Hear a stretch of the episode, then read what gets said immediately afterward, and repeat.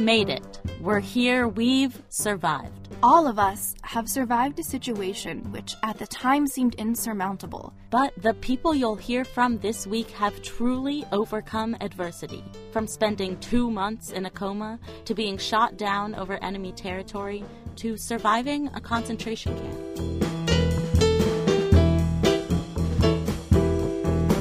These are their stories of survival.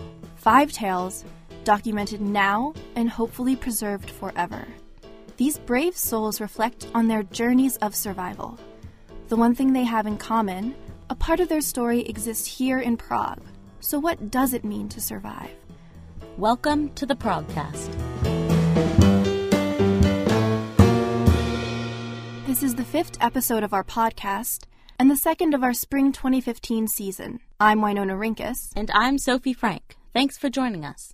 Our first tale of survival involves a DJ and a deadly illness. Steve Fisher always wanted to be a writer. He didn't always envision moving to the Czech Republic, and he certainly didn't expect to spend two months in a coma after being infected with a life threatening bacteria. We spoke with Steve at his Prague 3 apartment to learn more about living through a near death experience and coming out on the other side. My name's Steve Fisher. I'm going to be 60 years old this year, so that introduction wouldn't really be so brief. I am an American, and in 91 I moved to Prague. In my life, I wanted not just to be a writer, I wanted to be an actor. I got to act in 20 films here. Uh, I wanted to be a DJ. And somebody started a radio station here broadcasting in English in 1993. And I got a morning show. And I got to be a DJ for a year. I fell in love. I had two beautiful kids. And I was just having a, a uh, having just a beautiful, beautiful life, really.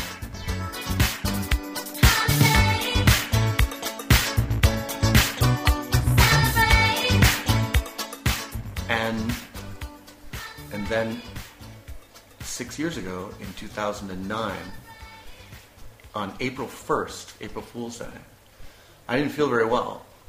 I was at work, I got tired. My colleague said, You should go home. And so I went home, I lay down. Next thing, I had a horrible pain in my chest. And I thought, I've got to go to the hospital. And as soon as I got to the hospital, I died. And they brought me back to life. They had no idea what was wrong with me. They, it was like an episode of House. House. They'd never seen anything like it. They put me in a coma, in an induced coma. And I got sepsis, and it required them amputating the fingers on my right hand, my left hand entirely, and both of my legs below the knee. But they saved my life.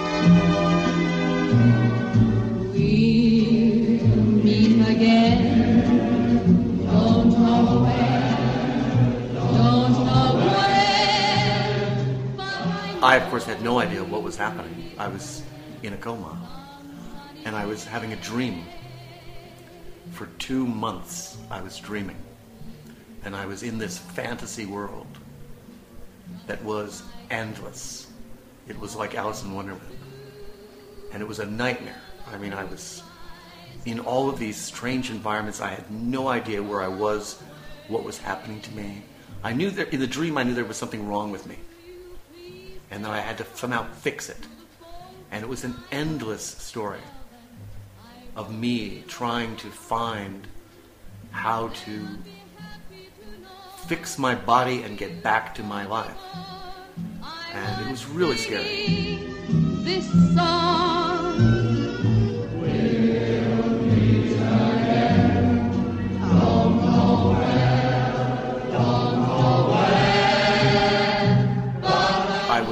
So happy in my life as the day that I woke up and found myself back in my life.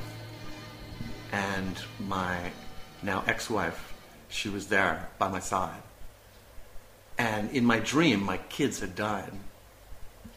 And the first thing I said to her was, how are the kids? And she said, they're fine. They're fine. I was like, oh my God. And I was so happy.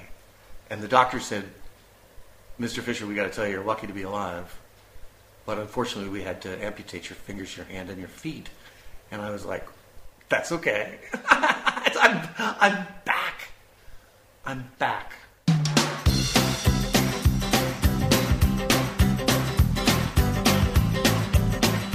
I spent seven months in rehab and learning to walk again on uh, artificial legs and learning to use uh, this robotic uh, hand, very high tech robotic hand, looks very nice, German technology, and, uh, and getting my strength back.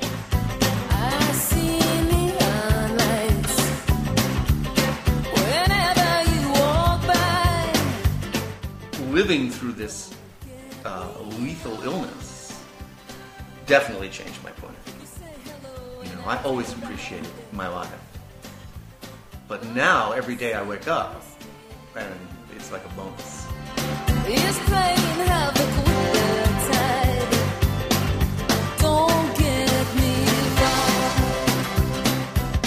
And if you were wondering, the tracks you heard there were chosen personally by Steve as some of his favorite songs during this most challenging time in his life.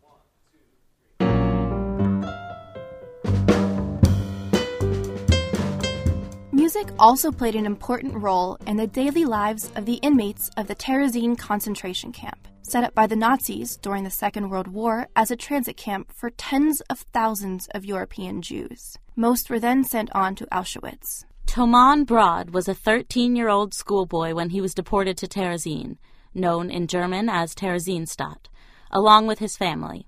He told us his incredible story of perseverance and survival.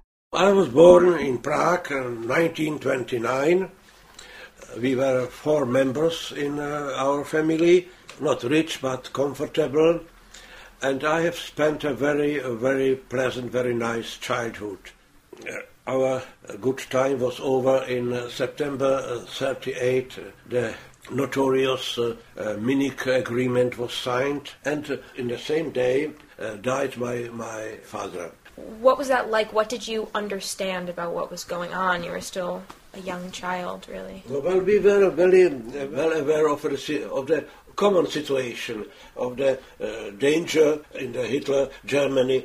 When did you see things start to change in Prague? Well, no, after some some some months, it was the first uh, phase of the uh, final solution of the Jewish question uh, to destroy our uh, self-confidence, our social, uh, economic situation, and we were expelled from the uh, majority of the Czech uh, society.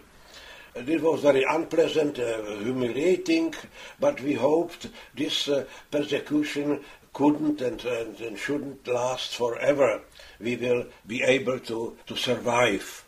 Then, in fall uh, 41, the Hitler Germans started the second phase of the, of the uh, final solution and they, they started uh, deportation transport to the east. When did that really come to fruition for you and for your family? Well, my mother, my elder brother, and me, we were deported in July 42 in Theresienstadt. In, in Theresienstadt, it was not the worst experience for me we could uh, uh, attend uh, theater performances, lectures, and sports games, and so on. Unfortunately, we go, got a, a, call for a deportation um, in a night, and then we were um, obliged to, to, to go to the assembly point in Theresienstadt. Worst experience in my life, this, this trip from Theresienstadt to Auschwitz, because they were uh, corpses uh, uh, among us. we were nastily dirty and, and, and half suffocated. We couldn't, couldn't breathe. There were no, no, no windows. We were uh, around it with, with SS guards and with bloodhounds, uh, with guns and with crying and, and barking and yelling and, and beating. We were loaded, uh, we were loaded on, on, on trucks. Imagine that from our homes or from Theresienstadt were sent to the east 1,150 boys younger than 16. Only 91 survived. And so, till the present time, perhaps 10 or 12 are now alive. For instance, the Johnny Freund is living in Toronto. Misha Kraus is living in, in Boston. Ota Firth is living in Caracas in Venezuela. Yehuda Bacon in Israel. Charles Winter in Australia. Jiří Diamant in Netherlands. And also here in Czech Republic, three of us are still alive. All of us have a family, have a children. And our children also have a children.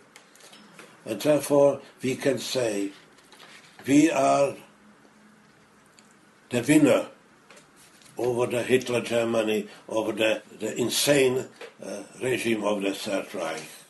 Holocaust survivor Toman Brod speaking to the broadcast team. For many Czechs and Slovaks, the peace that followed the war was short lived. Just three years after the end of the war, Czechoslovakia was thrown into further turmoil with the communist coup d'etat.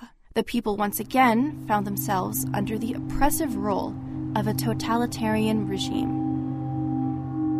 Byla neděle, neděle, no a teď tam přišel takový chlap, jako takový dřevorubek. And that was a soundbite from a documentary that tells the tale of Karla Charvatova, a woman who was jailed in 1948 and became pregnant after being raped by a prison guard.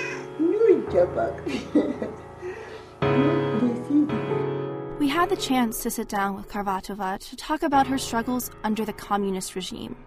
She's a very energetic woman for being 90 years old.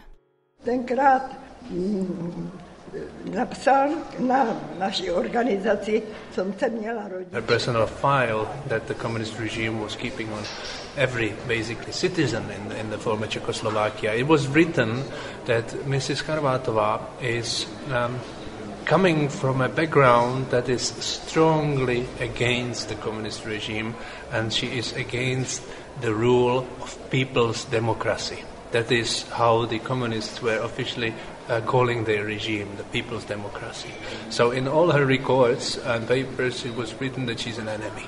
Although Charvatova was only in prison for nine months, her experience there changed the course of her entire life. She was forced to give birth and then gave her daughter up for adoption for the best interest of herself and the baby, given the conditions she was living under. Já jsem vlastně se to nedozvěděla za celou dobu, co jsem... 50 years later, Charvatova was reunited with her daughter after she contacted her mother.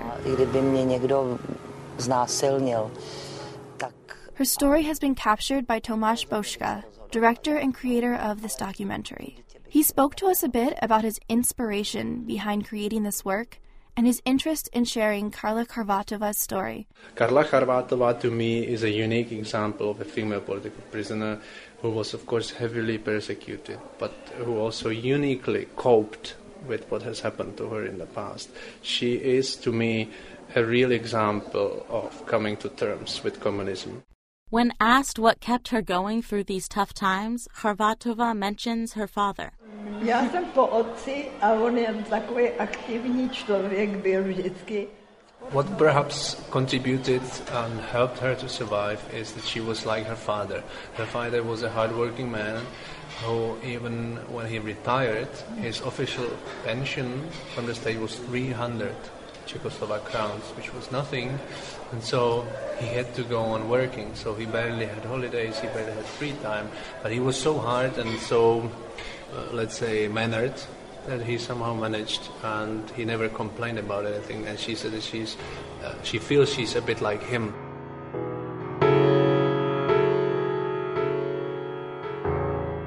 Family clearly plays an important role in stories of survival.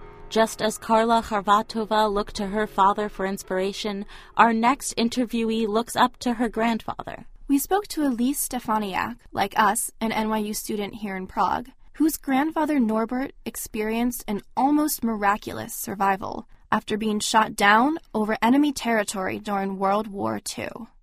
It was on his second mission out. He was a navigator on a B 17, um, and they were flying over Nazi Germany, but the part um, of Nazi Germany that had recently been France but had become Germany. Um, it was 1944 in May, and two of the engines got shot out. So the pilot issued out like the bailout warning, so he and the bombardier jumped out in their parachutes. He fell over a forest and got stuck in a tree with the parachute. He was hanging from the tree for a few hours, he said, and then he started like swinging back and forth and tried to like get himself unhooked. But he fell on his back and hit his head really hard, and he doesn't know how long he was passed out on the ground for. For the next few days, he ended up kind of sleeping in the brush, hiding, and walking at night to where he knew there was going to be um, a bigger town. But it ended up that he couldn't cross one of the big rivers on his own. So um, he was just kind of like on one of the riverbanks thinking about what to do next. And a man named August Long approached him, and they both didn't speak each other's language. He didn't speak German. The guy didn't really speak very much English. And um, they were kind of like playing little charades, like gesturing what he needed. And um, he asked for a sip of water, and the man immediately gave him a canteen, but it was full of schnapps. and he was like, all right, I guess that'll do. He told him to stay there, um, and he would come back later. He came back and brought him at night and dressed him in like farmer's clothing and brought him through a field to his house. And that's where my grandfather stayed the next seven months until like American military lines consumed the town. Then he was able to be repatriated. And part of the story is um, somebody had to pretend to be his fiance, correct? Because he didn't speak German or yeah. you know, French or anything. Yeah. In the beginning, he didn't leave the house for two months. That he was kind of hidden up in the upstairs bedroom, and he learned a lot of German really quick, or as much as he could in the first um, kind of two months. And he also taught the family English a little bit.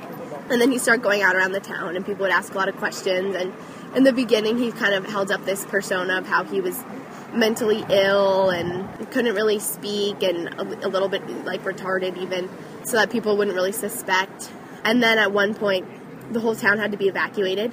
And when it was they were evacuated they chose one of the girls in the village to act as his fiance and like drafted up fake papers kind of so that he could like travel with the family and stay with the family but then after after a certain amount of time the entire town knew that he was american and they were okay with it, but it was kind of like a big kept secret. Oh, wow. Which, which is really interesting. You grew up hearing about the story from your parents and grandparents. How do you think that affected like your idea of what it means to survive and to overcome such like hard circumstances? Yeah, that's interesting actually because um, this story didn't come out until my grandfather passed away. Um, he told little bits of it. He had he had ten children after the war. My dad is the eighth, and so the sto- he only told like bits of it to two of the children, mm-hmm. but then once he died, it was kind of our family's mission to go out and find what really happened to Grandpa during the war. My family and I got the chance to go back and visit this family a few weeks ago, and they called us their cousins. Wow. And yeah, and it, they just treated us with so much respect, and so that was amazing that that experience that my grandfather had in 1944 like brought our families together from across the world.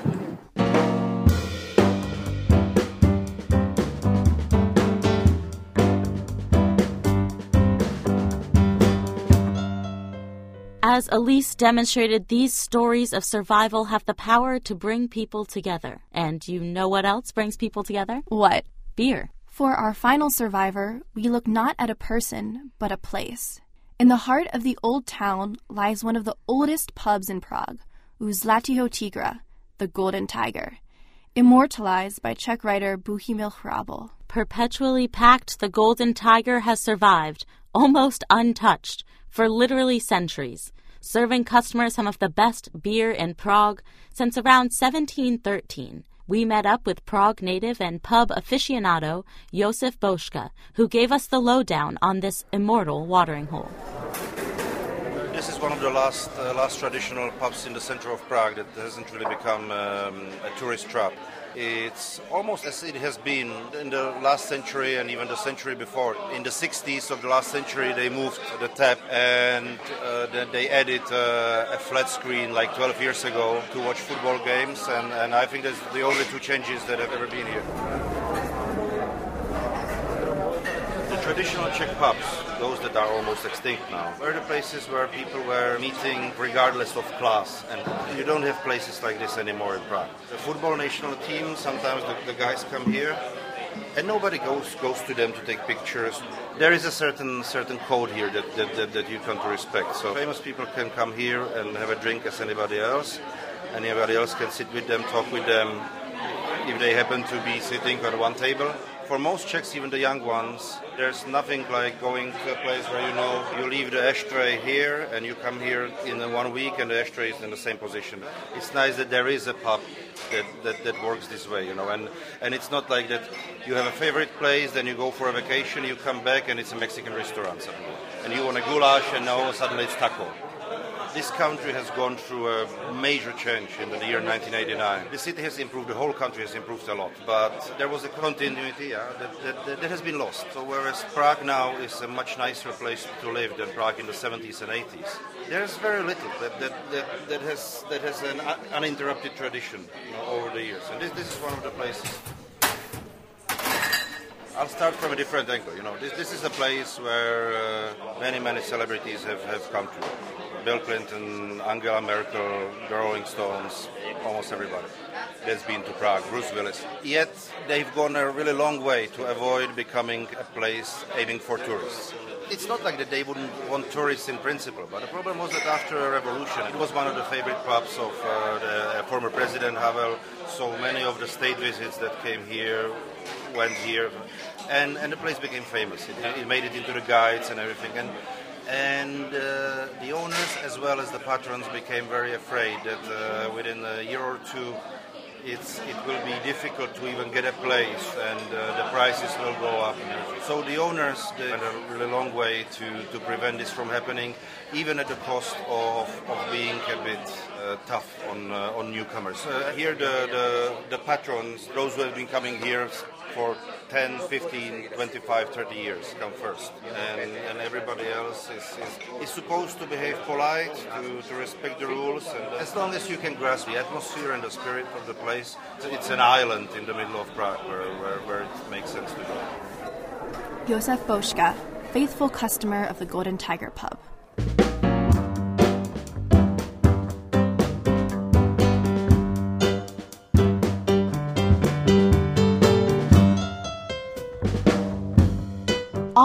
Our survivors have demonstrated an ability to master the precarious balance of staying true to oneself and adapting to the conditions around us. Wasn't it Charles Darwin who said, It is not the strongest of the species that survives, nor the most intelligent. It is the one that is most adaptable to change.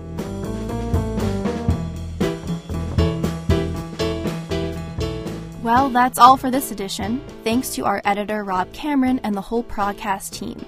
Anexi Barnes, Megan Donnelly, Zoe Edelman, Darian Henshaw, Tommy Shizuka, and Elle Lutz. And special thanks to Griswold, who performed our original theme, which was composed especially for this podcast by Dalton Core. Feel free to get in touch with us at nyuprodcast at gmail.com or find us on Facebook, Twitter, and Instagram under the username Prodcast. I'm Winona Rinkus. And I'm Sophie Frank. Thanks for listening to the podcast. Tune in again soon and keep on surviving.